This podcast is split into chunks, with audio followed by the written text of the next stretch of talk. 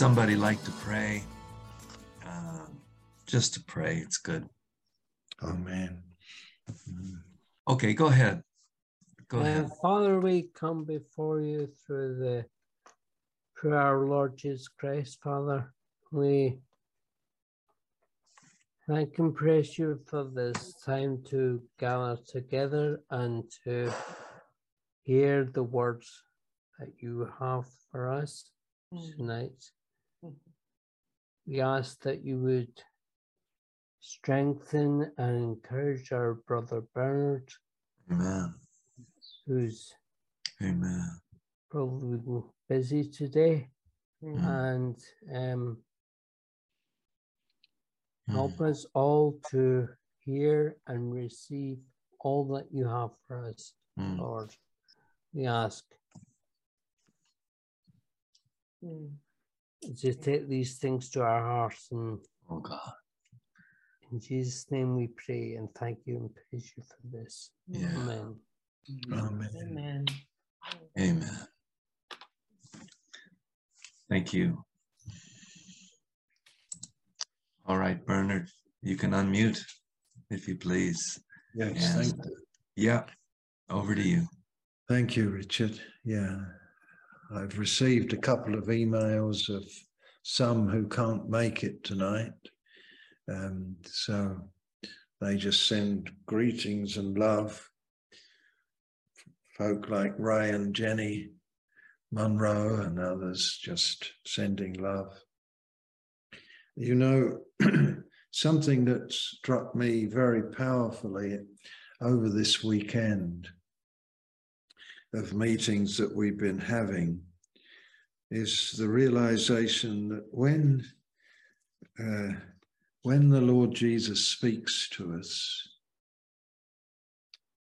a personal word, he really is conveying himself to us. You know how sometimes we're in kind of lecture mode. Um, we're in that sort of mode where we're just getting information. Uh, you know, where we're just being taught some kind of thing or other, uh, some subject that we're interested in, and we we kind of receive it as data with our little notebooks and uh, jot it down and for future reference maybe. Um, but just the realization that when the Lord Jesus speaks to us, he's conveying himself to us, which of course is why there are some things that you hear, some words that you hear that are so mighty in your life because they're so uh, him, it's him speaking.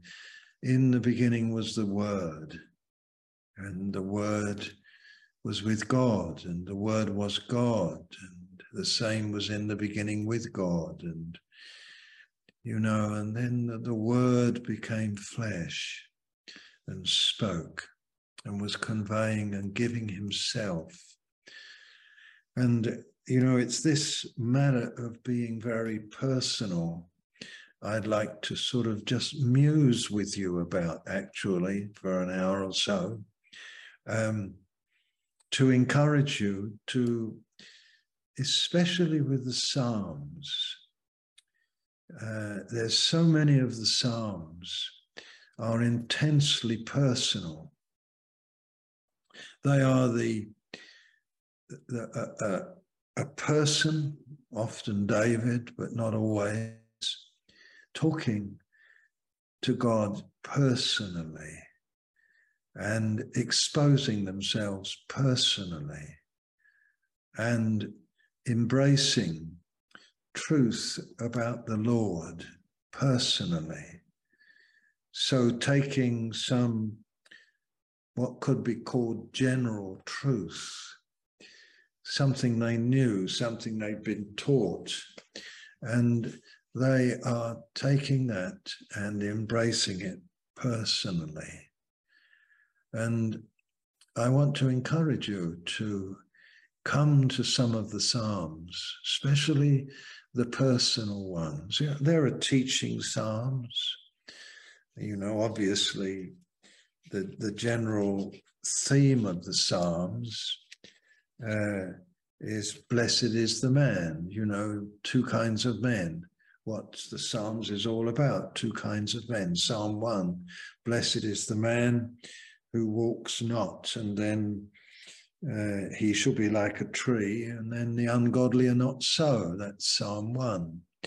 And of course, that more or less encapsulates the, the whole flow of the Psalms. The, the, the man who walks in the counsel of God and the man who does not. Simple. And so you go through the, the Psalms like that. And but there's many of the Psalms that have the me and the I in them. And if you were to turn to Psalm 27 and uh, read it, it's, it's one of David's Psalms, and um, the Lord is my light and my salvation. And as you work your way through, I wonder how personal, uh, how naked and open you, you are with the Lord yourself as an individual before God and confessing, uh, reaffirming truth about, yes, yes, he really is my light. So, not just reading it as something that is just, well, this is the truth. Yeah, we know he's the light. Uh, we know that he's salvation. You know, uh, we know, you know, he's the strength of my life, but but emphasizing the my. The Lord is my light. It's a way of edifying your soul. Yes, yes, Lord, you are my light, and you are my salvation. You are. You can lay the stress, um, you know, on the different words. I think this is part of the art of meditation. You know, one of the things that we have got to learn to do more is to go into your inner room. Uh, you, you have to learn to do that. We all do, more and more so. And it's not, you, you remember how the Lord Jesus in the sixth chapter um, of Matthew, you know, that sermon um, on the Mount, as it's called, and he talks to them and he, he says, and it's part of the life of the kingdom. You know, the Sermon on the Mount is, is all about the kingdom, isn't it? It's all about the Father. Have you ever noticed as you read those three chapters that he constantly refers to God as Father, Father, Father?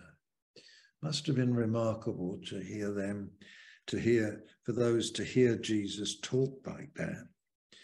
And, you know, it's, it's very personal itself. When you fast, when you pray, uh, when you and you and you, and the, the whole emphasis and it, it's all about life in the kingdom. Blessed. It starts this way, doesn't it? You know, those those things they call the Beatitudes. You know, the first of them is blessed are the poor in spirit. And they theirs is the kingdom of heaven. Remarkable. But you know that in the sixth, you get this word, don't you? Um, where he, he's talking about prayer. And he says, um, when you pray, when you pray, verse 5, you shall not be like the hypocrites, for they love to pray, standing in the synagogues and on the corners of the streets, that they may be seen by men. Assuredly, I say to you, they have their reward.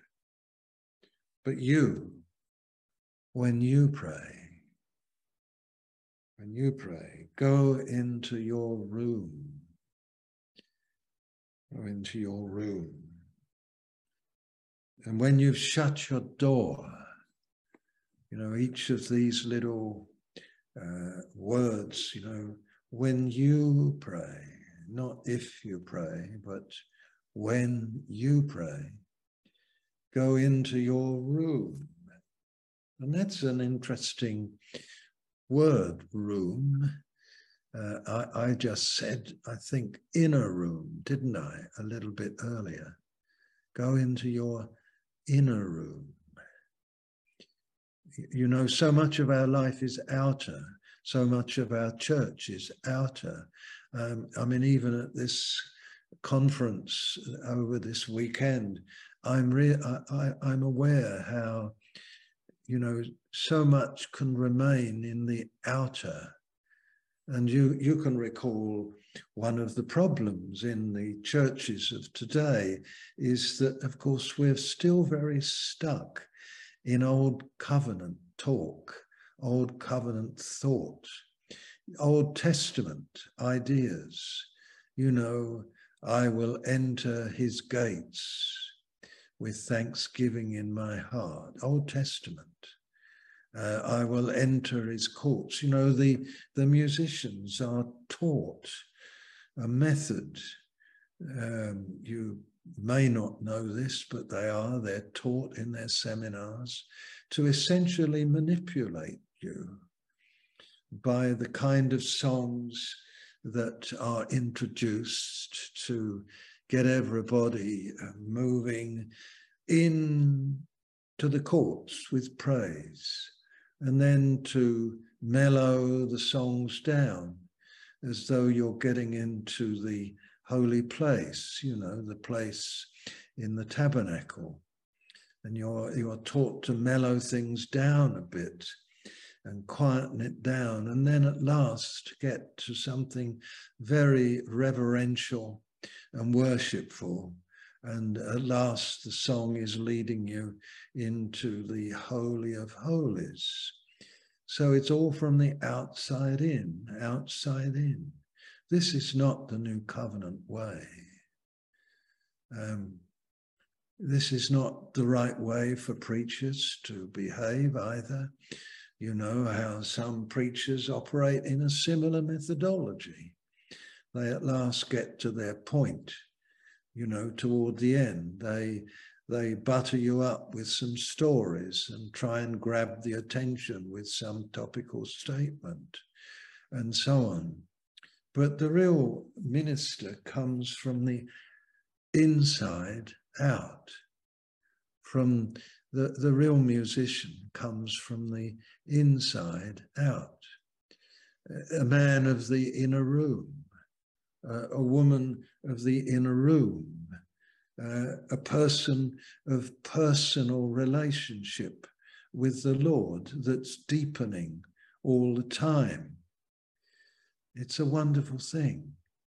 And Jesus says, you know, about this, this go into your inner room, go in to your room. And the word he uses, it's a very interesting word. I've been thinking about this a good deal, checked up on the word that Jesus uses. It's very rare. In fact, I think in the New Testament, it only comes twice.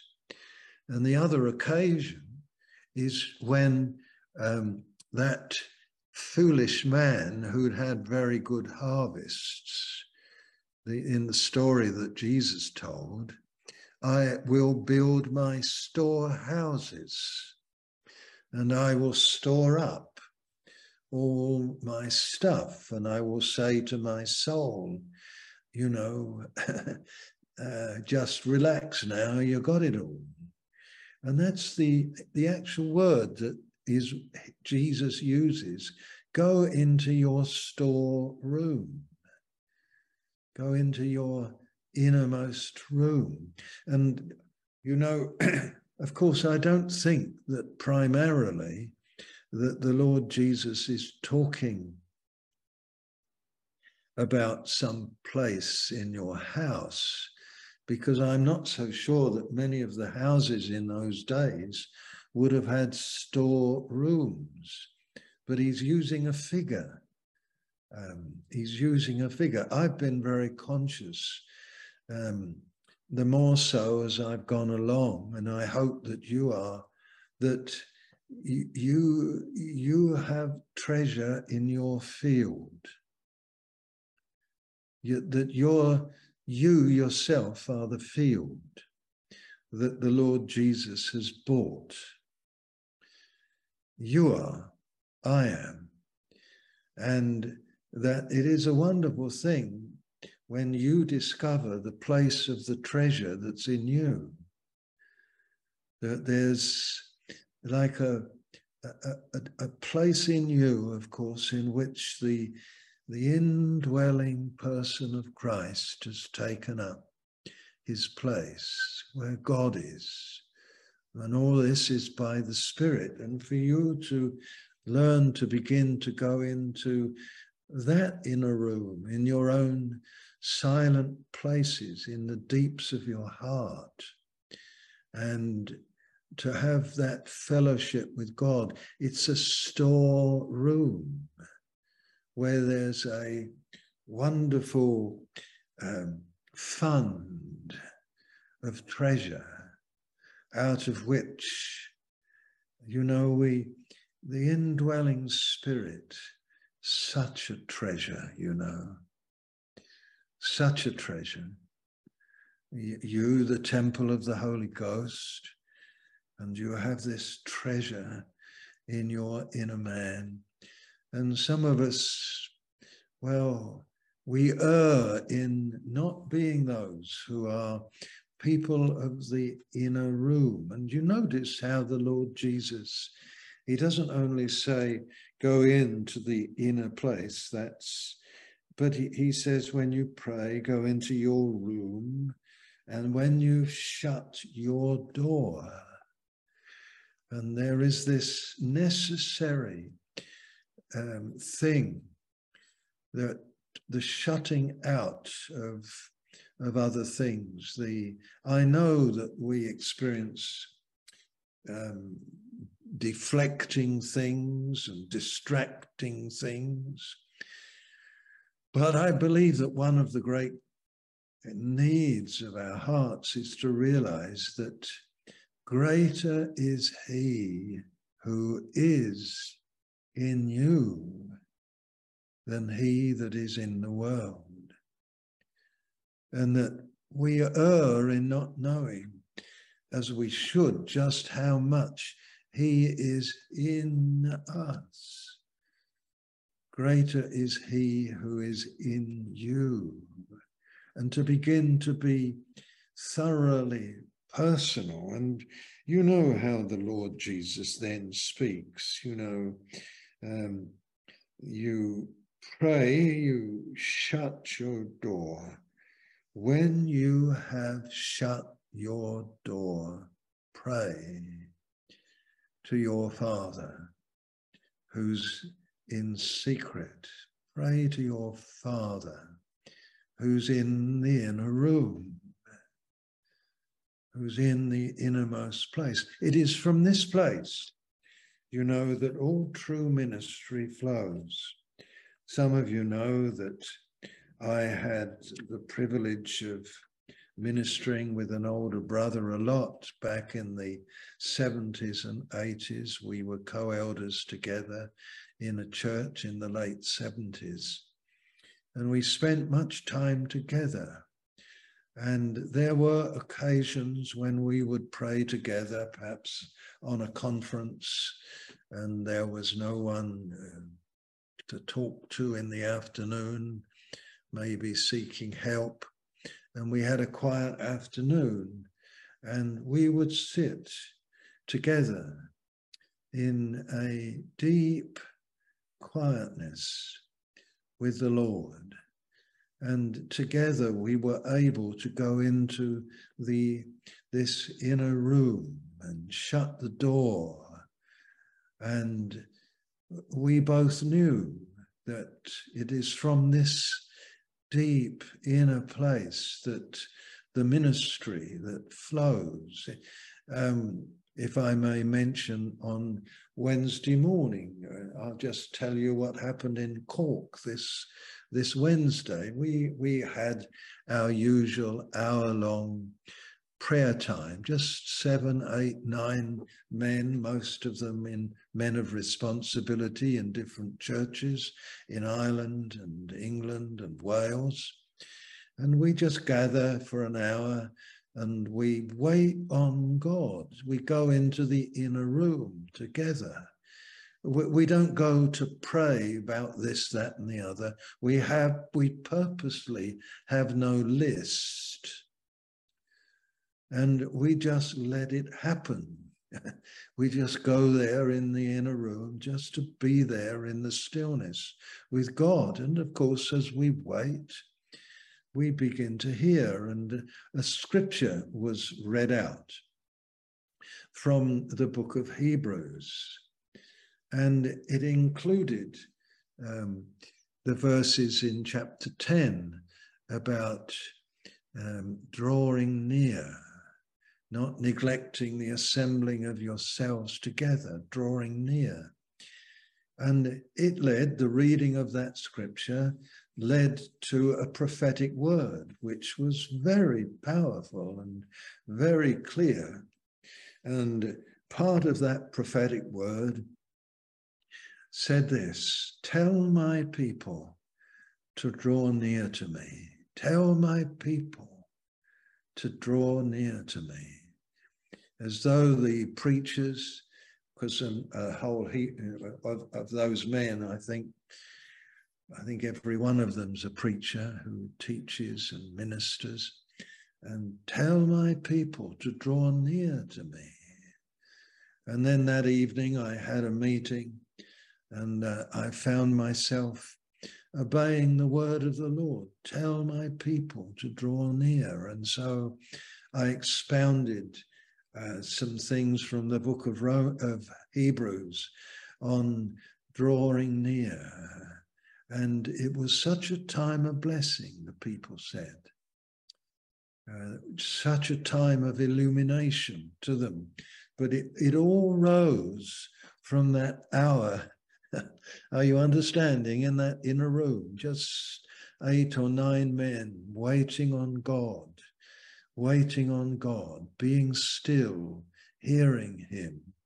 They were in the storeroom, in the storeroom where the Lord is. And this is, this is, of course, a place of profound riches. And, you know, he says, pray to your Father who's there. And of course, one of the things that I have long realized is that, long realized that we are not heard for our many words. It's carrying people before Him, it's just being there before Him. Uh, perhaps mouthing a name, a loved one, someone who's you're burdened about. Oh, Father, please help Julie, or Lord, we think of Eileen, or Lord, we're thinking of Tom, we're thinking of Bethel Church, Lord.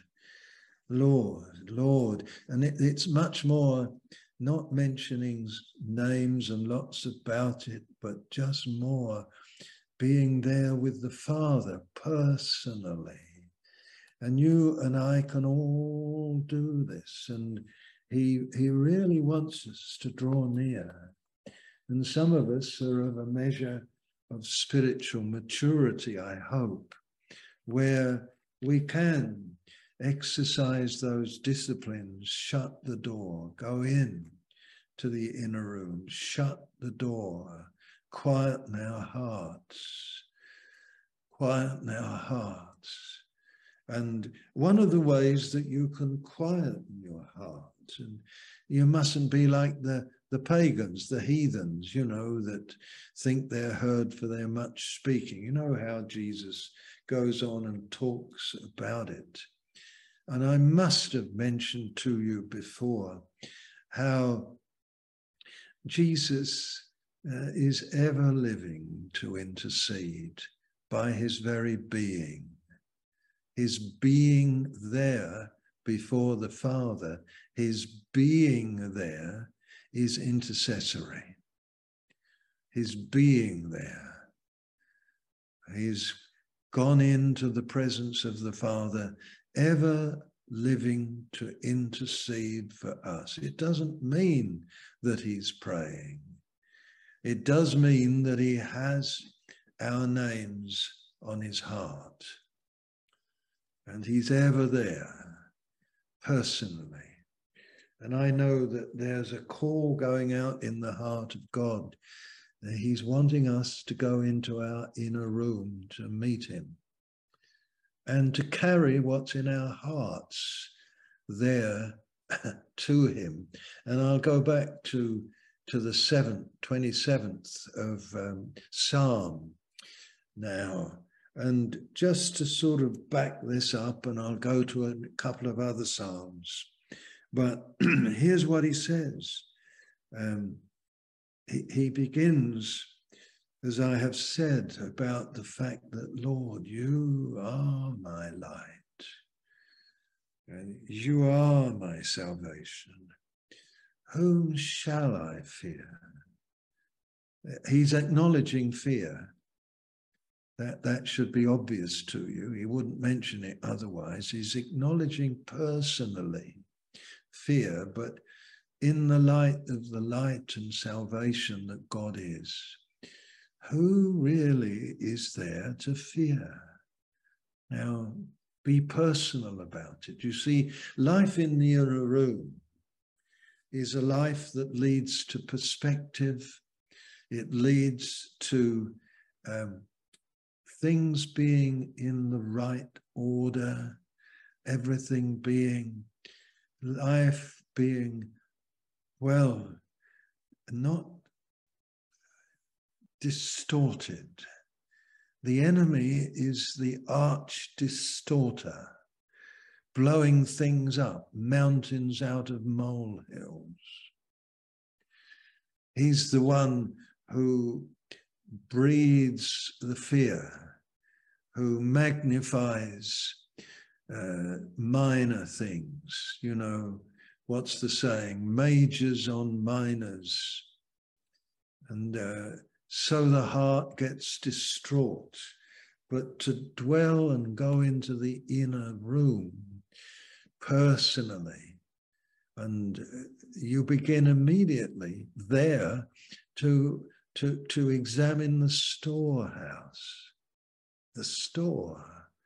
You have a great Savior. You, the Lord is your light. The Lord is your salvation, who the Lord is the strength of your life. These realities become increasingly clear. And then you begin to remember that when the enemy, when the wicked came against me, verse 2, to eat up my flesh, my enemies and foes, they stumbled and fell. Now I guarantee that every one of you have experienced something like that, that you were aware that something was coming against you, And uh, because you were being very personal with God, they stumbled and fell. In other words, their opposition came to nothing. Very beautiful. And though an army may encamp against me, my heart shall not fear. Though war may rise against me, in this I will be confident. That is, that God is my salvation, God is my light. And then this is the lovely thing that the personal, the personal in the inner room really sifts us and we come to the one thing. One thing I have desired of the Lord. You know, there in the inner room, you can't put first, uh, I want to be a great preacher. Uh, there in the, the inner room with God, you can't put first, I want to turn the upside down and build a church. I don't want to, you know, turn the world upside down, change everything, being the greatest thing. You, you can't actually think that way in the inner room. And the one thing that surfaces in the presence of God is the one thing that's in Jesus' heart towards his Father. Uh, the one thing that the Spirit is toward God the one thing that the Father is toward the Son, you know, that I may dwell, you know, the, the whole wonderful desire to be together in the house of the Lord. One thing have I desired of the Lord, that will I seek, that I may dwell, you know, in the house of the Lord all the days of my life and behold the beauty of the Lord. Now, this isn't selfish, sanctimonious stuff. In the, the life in the inner room, these are the realities that come to you. The one thing becomes clearer to you. The one thing is this you want to behold the beauty of the Lord. You really do. You want to behold him.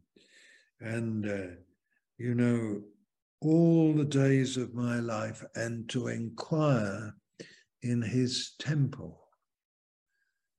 Inquire in his temple.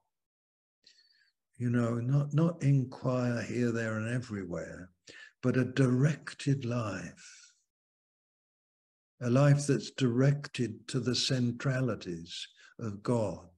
You see, I think that you'll find that uh, I know this would be true in, in Bible school days, that to a degree, our lives were directed to, toward being pastors, being missionaries, and there were plenty of opportunities and sales pitches that came from missionary organizations and so on. But I scarcely remember anyone ever talking about the inner room from which it all flows. Can you recall the uh, 13th chapter of Acts in this regard? Can you remember that chapter? Um, uh, I'll turn you to it because it's worthwhile at this point just putting these things in their place. In the 13th chapter of the book of Acts, we find that there are certain men gathering together in the church that was at Antioch. There were certain prophets and teachers, and they weren't prophesying and teaching at this point. It says their names were Barnabas and Simeon, who was called Niger, Lucius of Cyrene, Manaen, who had been brought up with Herod the Tetrarch, and Saul.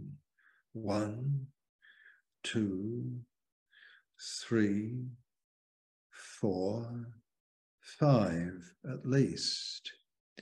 There they were. And look at what they were doing.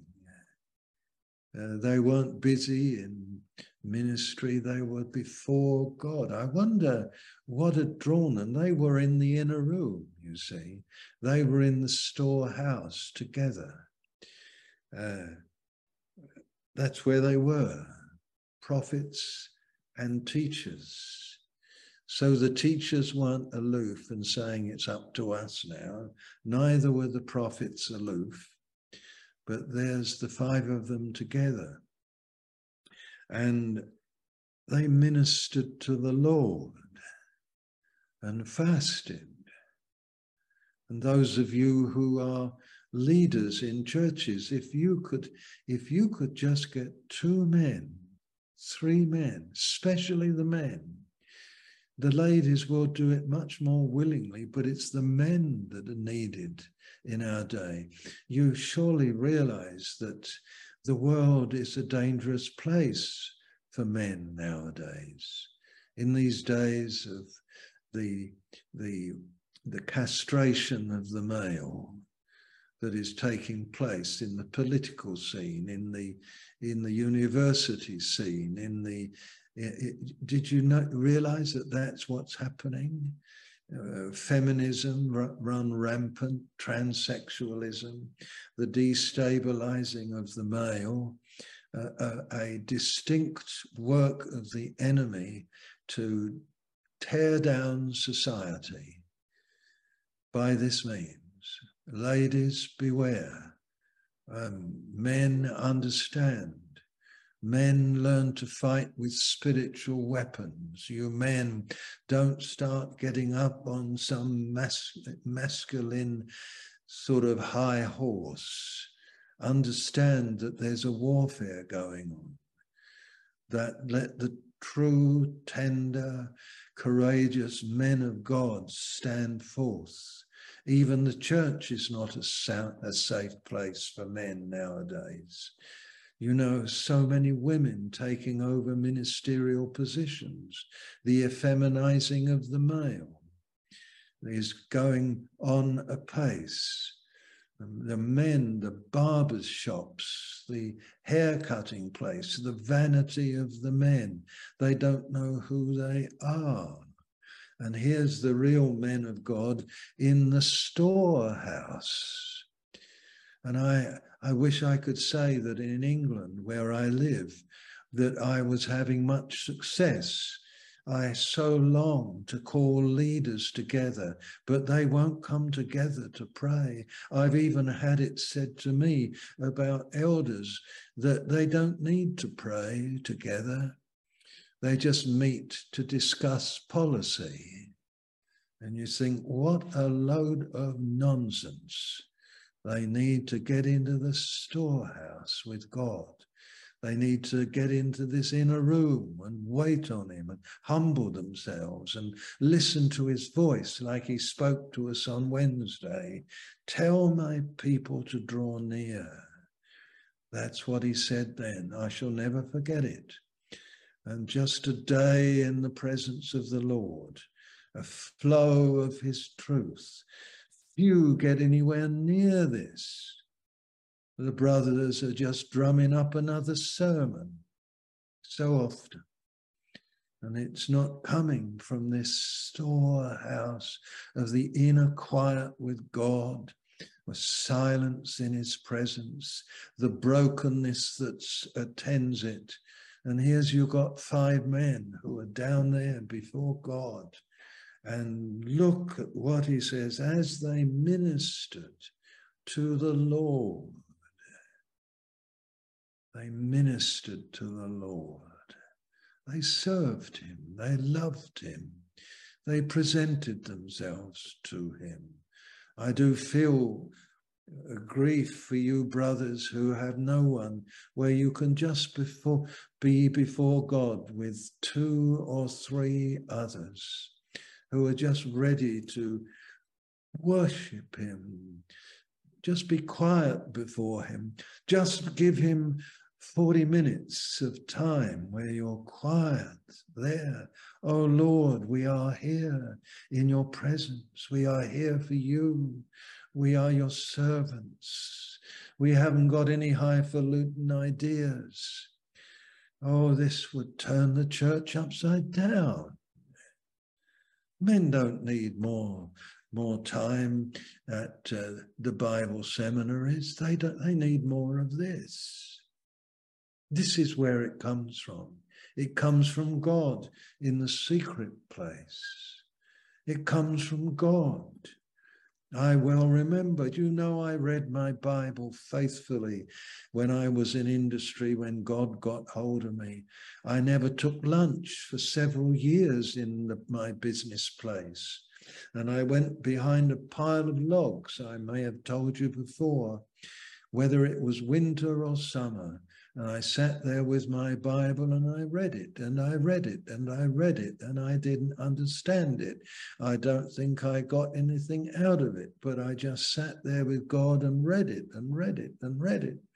And then there came a time when the Lord granted to me a, a period of revelation. It was over the period of about two months when I was afforded opportunity to spend three or four or five hours a day alone and quiet with him, I was no longer working. And I had opportunity, and things began to come into my understanding. He opened the scriptures to me. It was like what happened to those men, that man and women as they walked on the Emmaus Road. Do you remember that scripture? You see, and the Lord wants to do these things for us, especially those of us who are going to be ministers of His word. You know, as they ministered to the Lord and fasted, even to give uh, an hour on a, a Wednesday morning for those brothers means that they're fasting from something else not necessarily breakfast, but fasting from getting up and doing this and that and the other. For those with children, it means they're fasting. Their wives are having to cooperate, so the wives take care of the rising kids, you know, and the usual busy rigmaroles of busy households. They fasted, and as they did, the Holy Ghost said, the Holy Spirit said, Now, now separate me, Barnabas and Saul, for the work to which I've called them. Now, separate them to me. I love the scripture, don't you? I meet people who are harassed by the very mission that they are part of, as though they'd been separated to the mission. Whereas the Holy Ghost says, uh, Separate unto me Barnabas and Saul to the work which I've called them. And obviously, there was a concurring in the other three. They recognized this, this was indeed God. And uh, then, having fasted and prayed and laid hands on them, they sent them away. Praise God. Can we see uh, these things with clarity? Can we embrace them? Can anyone here do something? I wish I was having more success in England to try and get brothers together. One or two have caught the flame. One or two have caught the flame, but not many. And I go back and uh, I, I look back in the Psalms and I see this 27th Psalm again, and I return to it. And as I read it down, I come to this where it says, uh, verse 5 In the time of trouble, he shall hide me in his pavilion. Apparently, those who seek the Lord and are people of the inner place, there's, there's things from which they are hidden that other people fall foul of. This might explain something to us. You know that those who know the inner place seem to be not falling foul of the worries that grip others. You know, did you really get worried about COVID? I didn't.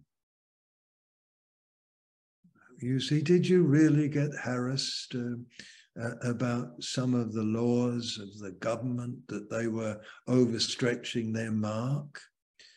Well, there was no need to really. What else do you expect from fearful men and authoritarian leaders? What else do you expect? We mustn't expect anything except lies from liars. You see, these this is the sort of thing, and we shouldn't be those so that we are afraid uh, we are afraid in the wrong way. We should be those who are freed up to be in that inner room, saying, Lord, your church in the midst of it. Purge your church, strengthen your church, draw your people unto us, draw those young men to yourself.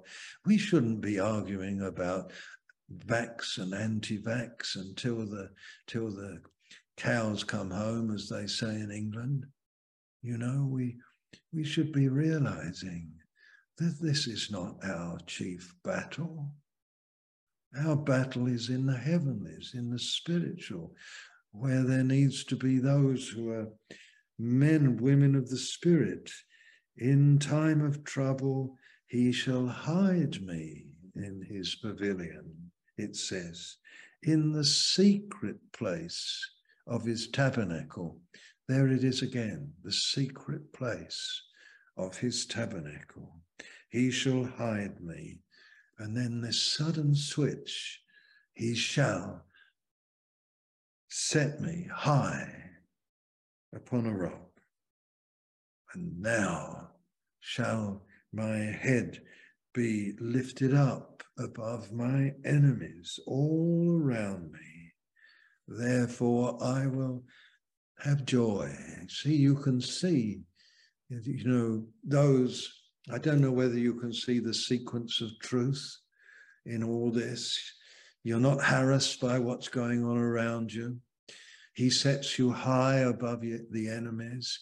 And one of the marks is that there's a joy on your face. And I will sing. Yes, I will sing praises to the Lord.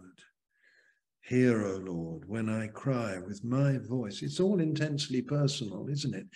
You know, and we should be knowing something of this in our small but real way. Yes, he's, and ah, it's it's lovely.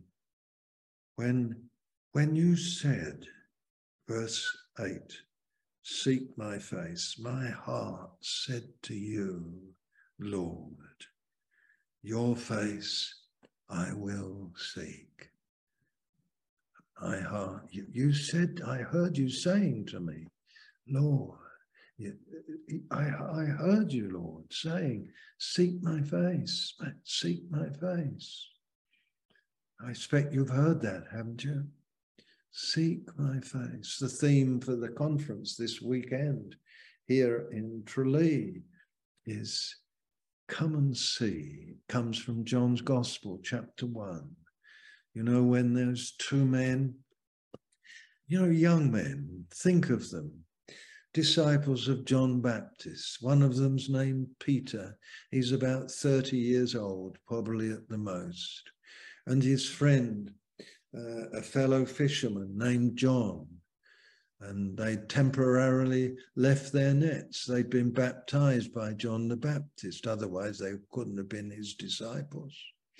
And they'd heard the word, they'd heard the word of John the Baptist Behold, the Lamb of God that takes away the sin of the world. And then they'd heard it again. Behold, and John was probably about 21 or 22 years old. Can you imagine it? And they left John Baptist and they started to go after Jesus. And Jesus turned and saw them following and said to them, What do you seek? And here you've got the word here, don't haven't you? My heart you said to me, Seek my face. Seek my face. That's what God says to us. Not seek justification, not seek what I do, but first seek me. Face in the Bible means the very person themselves, not what the person does. Can you see how evangelicalism sometimes missing misses the boat? You know, because we focus so much. What was it that dear brother said to me in our recent trip in the United States? He said to me, I'm sorry, Bernard, you can't preach on Sunday morning. They won't have you in the church. I'm sorry. And I said, I'll go anyway. We'll just go and sit and listen to what happens. And he says, It'll be just the same. It'll be just the same as every week. Three songs and another lecture on justification by faith. Uh, imagine that Sunday morning. It's just three songs and another lecture on justification by faith. This ought not to be. This ought not to be, my brethren. Justification by faith is a wonderful doctrine, but that's what it is. God is our Savior, not believing the right things. God is our Savior by it's He who justifies us. It is He who says, You're forgiven, you're loved, you're forgiven, I've put it all. It's He who says it to you. It's He who says to you, I make you holy. I minister to you. I keep you fresh. Hallelujah. Eh, you know, and those two young men, uh, what do you seek? Jesus said. And they said, Where do you live? I want to know where you live. And he said, Come and see. And you know, the Lord keeps saying that to us, doesn't he? He's saying to us even tonight, He's saying, Come and see where I live. Come on in. Come on in. And if you want to know, where do you abide? You know that the word abide is one of the key words of John's gospel. Abide, abide, abide, abide. Where do you abide? Where do you remain? Where is your dwelling place? Blessed be the name of the Lord. And where does Jesus live? John's Gospel, chapter 1, the famous verse in the bosom of the Father. That's where Jesus lived. That's the first statement in John's Gospel. I'm going through some of the other statements, but that's the first statement of where Jesus lived in the bosom of the Father. It's so inward, it's so personal. And tell, can you tell me what's the famous young man named John who was in the bosom of Jesus? Do you remember him? The one, it's lovely, you see, he's right there. Yes, it is mystery. Yes, it is mystic. Yes, it is intuitive. Yes, it is spiritual. Yes, it is something more than the mental approach. Glory to God. Glory to God. Your face I will seek.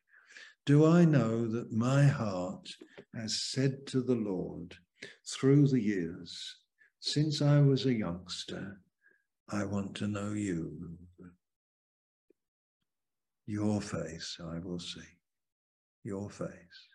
And the Lord says, I want to see your face, not your piano playing, Bernard, which is lousy nowadays. You know, not that it was any good much anyway, but you know what I'm saying. I, am not wanting you to be, I'm not wanting you to be my servant on the platform and, and play in these crusades and this, that, and the other. I'm wanting your face. I'm wanting you. So personal. Come and follow me, Peter, will you? Come. Come on, Peter, I love you. Come on, come on, let me lead you through all your muddles and confusions. Let me lead you out of your own enthusiasms into mine. you know, because Peter was chock full of enthusiasm, wasn't he? Like some of us, and he had to leave him, lead him to the death of his enthusiasms, and he led him through into his heart. Come on, Peter. Uh, come and follow me. Yes, I'll make you. I'll make you. I'll make you someone who will be more than a fisher of men. You will be a lover of lambs. That's what I'll make you. I'll make you someone who will feed my little lambs and feed my flock. That's what I'll do. That's a transition from fishing men, another soul for Jesus. you know, glory to God. Oh, don't you love him when you hear him speak like this? I do. Don't hide your face from me, Lord. Do not turn from your servant away in anger. You've been my help. Do not leave me, forsake me. Don't do it, O God of my salvation. When my mother and father forsake me, then the Lord will take care of me. Teach me your way, O Lord, and lead me in a smooth path because of my enemies. Teach me your way, O Lord. There's no way like his way. you know, it's funny, I think of that hymn, it just reminds me of uh, that church in Alabama, Kingdom Life, I think it was. And I sat there and I taught the people to sing the hymn. I got them to type it out. Teach me thy way, O Lord. I wonder if they still sing it. Teach me thy way, thy gracious aid afford. Teach me thy way. Oh, that's the prayer of real saints. That's the prayer of those getting personal with God. That's the prayer of those who are no stranger to the inner storeroom, but shut their door. Teach me thy way, O Lord. Lead me in a smooth path because of my enemies. Do not deliver me uh, to the will of my adversaries. For false witnesses have risen against me, and such as breathe out violence. I, I would have lost heart unless I had believed that I would see the goodness of the Lord in the land of the living. Wait on the Lord. Be of good courage, and he shall strengthen your heart. Wait, I say, on the Lord. Do you notice where strengthening of your heart comes from? These are not casual things. This is the personal heart of everything. If I was to switch you over ever so quickly back in your Bible into the famous psalm, the, the one that everybody loves, you must become personal about it. You must say it as David said it. You know, David didn't sit down and write a worship song for the church to sing in uh, seven eight time or three four or four four. you know, with a strong backbeat. We need another song like that. He didn't write a worship song. He wrote his testimony and set it to music. The Lord is my shepherd. He just was giving his testimony.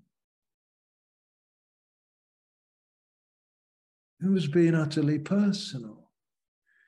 And we get professional songwriters and they spill out another song. And we're all expected. David wasn't like that. The Lord is my shepherd. I shall not want. What a way to talk, eh? I shall not want.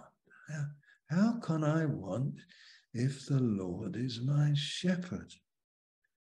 He, he makes me to lie down. Yes, he does. Yes, he does. He says to me, Bernard, slow down. Bernard, ease up.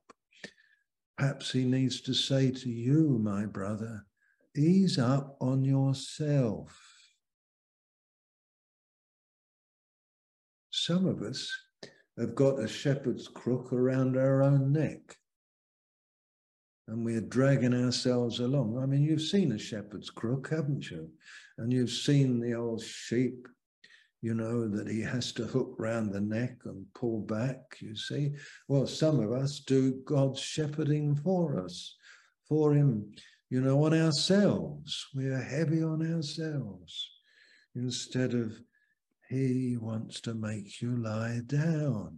David knew what it meant to lie down in green pastures.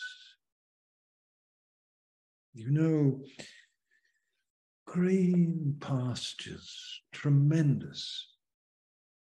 He leads me. You know, you all know it off by heart, don't you? He leads me beside waters of rest I tell you, before he's got you into the presence of enemies, he's got you by the waters of rest. He's got it right. He's got you into the waters of rest. He knows how to handle us. This is David's testimony. He restores my soul. You know, I think I've said before somewhere recently. The word shub in Hebrew is the word to do with repent. And this word restores is linked with the word shub, to repent. He causes my soul to be changed in a repentant way. He takes me off my high horse. He stops me thinking highly of myself. He causes my soul to repent. He leads me by the paths that are right for his name's sake. How glorious is that? You probably noticed in Ezekiel 36 when the Lord promises to give everybody a new heart. He says, I'm not doing this for your sake. I'm doing it for my sake, for my name's sake. He leads me in the paths of righteousness for his name's sake. It's for him for his name's sake that he does it. Yea, and you go on through this psalm, you know it so well. It's also utterly personal. He's giving his testimony. You prepare a table before me in the presence of my enemies. Is the man mad? Is he culling an idea out of uh, someone else's writings, or is he saying, No, this is what happened to me? You did it, Father. You did it. He, even when I was in the valley of the shadow of death, I found that I wasn't fearing. You're with me. Your rod and staff. You see, I'm musing with you tonight, aren't I? I'm wanting to encourage you all into this, into this kind of personal. Lord, here's my soul. Here's my soul. Here's my soul. Here I am. You anoint my head with oil. My cup runs over.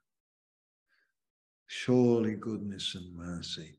You know, if if we look at it from the other point of view, so I'll just finish with the other point of view. That is God being personal with you.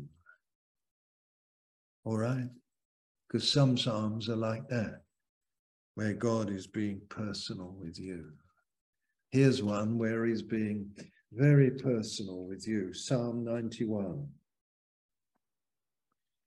And uh, God says things, you say some things, he says some things. Verse 14, Psalm 91.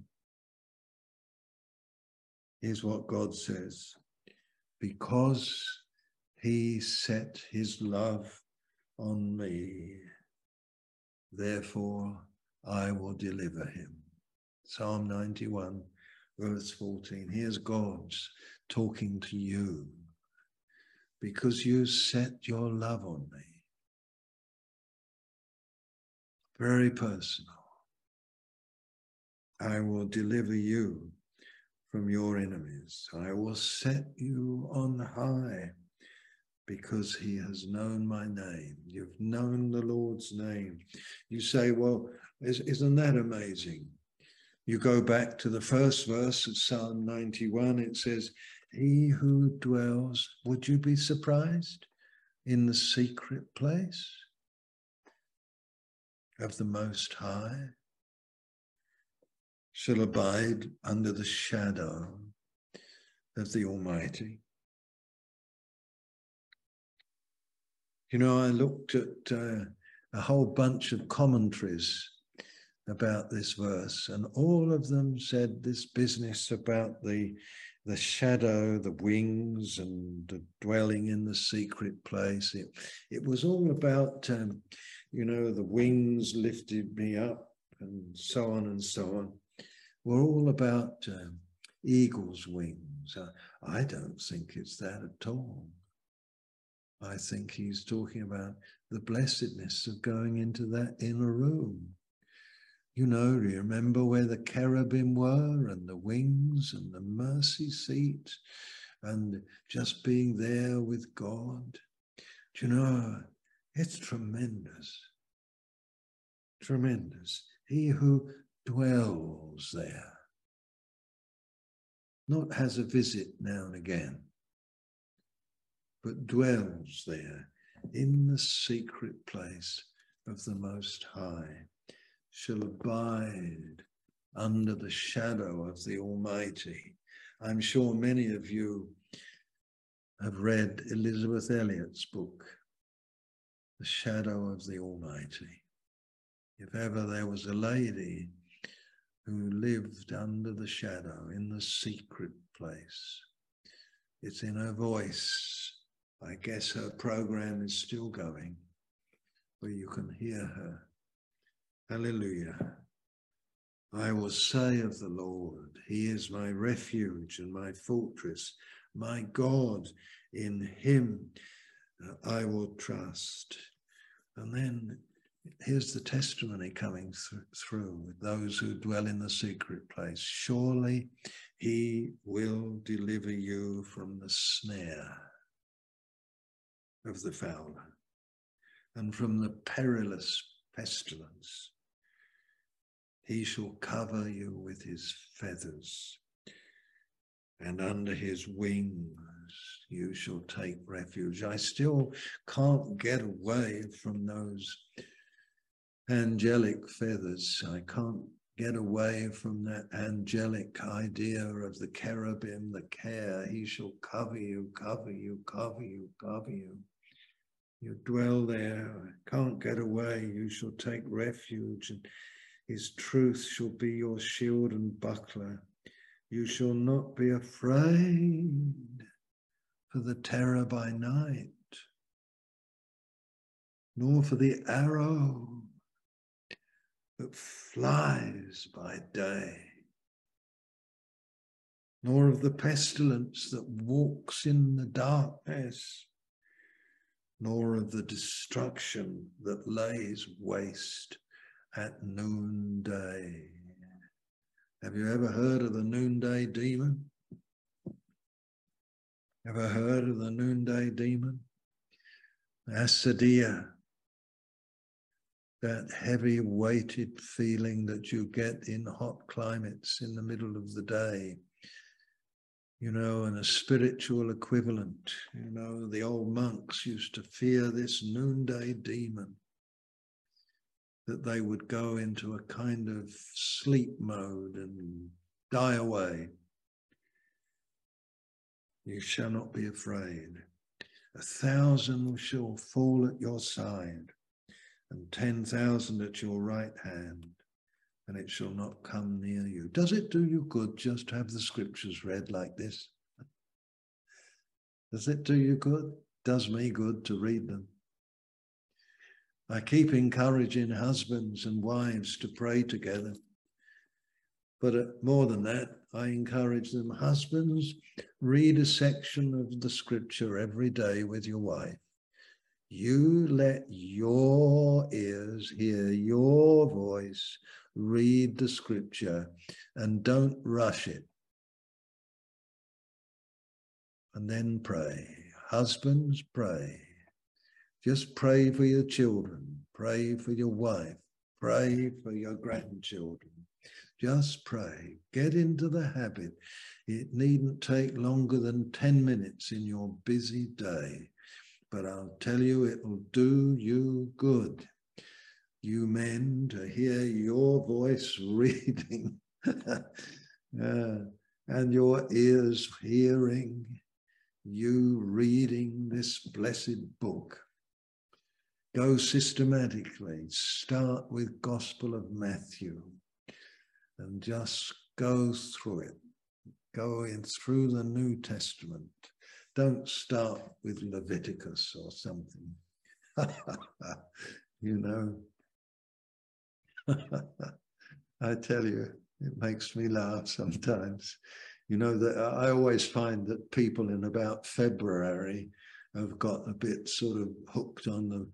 you know, they've given up their New Year's revolu- resolution of reading through the Bible this year because they made the mistake of starting in Genesis and by about February, they've arrived at Leviticus and it's blown their brains out, you know. I tell you, try and make sure you read both testaments at once, will you? Just uh, two from the old and one from the new will probably roughly cover the Bible in a year. and just read. Hallelujah. Read the scripture. It's wonderful. Oh, I love verse 9 of this psalm. Because you've made the Lord, who is my refuge, even the Most High, your dwelling place, no evil shall befall you. I wonder who's testifying that to us.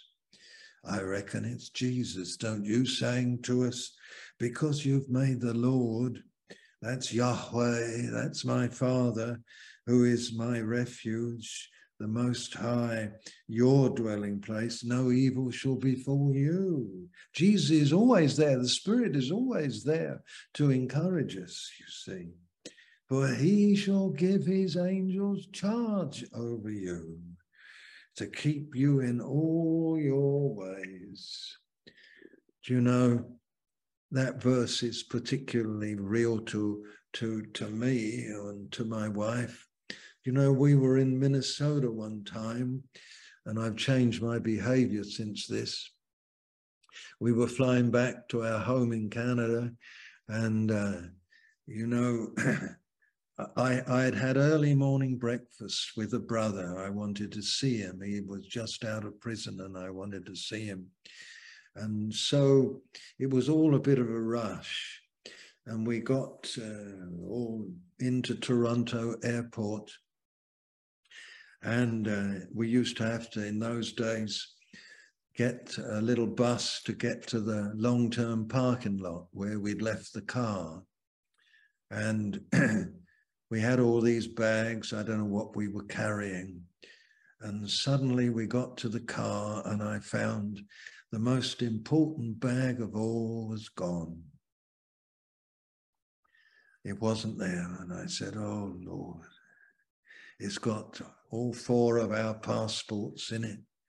It's got money in it. It's got this in it. It's got all the this and that and the other and the other in it. Oh dear Lord. And it's gone. So we rushed back to the airport and uh, um, we saw the airport police and they said, yeah, there's a gang moving around at the moment in Toronto airport in Pearson. And so it's probably gone, but we'll take a note of it. So with great sadness in my heart, I was driving back to our apartment and thinking, oh Lord, I've got to cancel this. I've got a temporary passports, Australian passports, and and I was thinking about this and that and the other. Oh Lord, oh Lord, Mr. Sadness himself. And, uh, you know, we got home and I put the, push the button, you know, on the phone for all the messages. And there was this message, the first message, or was it the last? I can't remember. I'm feeling more and more miserable and I am a limousine driver. I have found your bag. Uh, I have opened it up. I have found your phone number. Uh, what do you want me to do? And uh, will you come and get it? I said, how much to, uh, how much to drop it out to where we're living? And uh, he said, Oh, about 60 Canadian. I said, I'll give you a 100 American. Come on, bring it. and uh, so he drove it out. And then my wife said this to me Do you know this morning God gave me the verse, He shall give His angels charge over you. So I knew it was going to be all right. That's what she said to me. The Lord had given her this verse in the morning he shall give his angels charge over you to keep you in all your ways. In their hands they shall bear you up, lest you dash your foot against a stone. Isn't that remarkable? You shall tread on the cobra, the young lion as well, and the serpent you shall trample underfoot. Yes, you shall know the victory. See, this is Jesus assuring us, and then here's the Lord speaking, because he has set his love upon me, therefore I will deliver him. I will set him on high, because he has known my name. He shall call upon me, and I will answer him. I will be with him in trouble. This is God talking to you personally. Personally. You've talked to him personally. Now he's talking to you personally. Jesus has talked to you and assured you. He's in God saying, I will be with him in trouble. I will deliver him and honor him. With long life shall I satisfy him and show him my salvation. Let's be much more personal with God that He may be personal with us. Let's be people of the inner room more than we have been. Let's wait on Him more than we have done. I said to a lady tonight, she said to me after the meeting in the melee or after meetings, it's difficult with the noise and things going on and trying to meet everybody that I can. And she said to me, I, I knew you 40 years ago. And I said, Did you really? And I said, uh, and she said, Yes, I'm a Facebook friend as well. And I said, I, am sorry, I, I know your name, but uh, anyway, we talked and she told me about her life and where she's at at the moment, still loving the Lord, walking with the Lord in difficult circumstances. And she needs serious surgery, and the system is delayed. Everything is waiting, and she's having pain. And she said, I came to the meeting tonight and I was in pain. And I came to the meeting yesterday and I was in pain and so on and so on. I do wish that I could have my surgery, but it's delayed and everything's waiting and waiting and waiting. And uh, as we talked, I said to her, Have you heard the word perichoresis? And she said, No, I haven't heard that word. And I said, It's a, a Greek word. It, it, it's to do with just being in step in dancing, being in step. And she said, uh, Well, I said to her, maybe you're a little bit out of step with the Lord. He wants to dance with you about this. So don't be impatient, even in your pain. And I tried to encourage her. I said, I used to do some ballroom dancing many, many years ago. And you know, the lady has to let the man lead. So put your hands in the Lord, in the Lord's hands, and let him conduct you in his dance of circumstances. Just let him, if it's a quick step, then it, he'll he'll make it quick. If it's a slow waltz, then just go that way. You know, but I sought to encourage her, and she says, That's the word of the Lord to me, she said. You've given me the word of the Lord. I know that's right. I've been getting annoyed with God and impatient with God because He isn't doing it quick enough for me. I said, just put your hands, you know, you know how the lady puts herself in the dance and the hand. Amen. And so she begins to twirl uh, as if he knows what he's doing. But uh, it's it's lovely. These are the these are the ways of the Lord, aren't they? To dance with God personally. Well, there you are. I've spoken to you for an hour and 15, 18 minutes, I think so. But I hope it's a musing word, a thoughtful word, precious word. Glory to his name. Thank you, Richard. I'll quit there.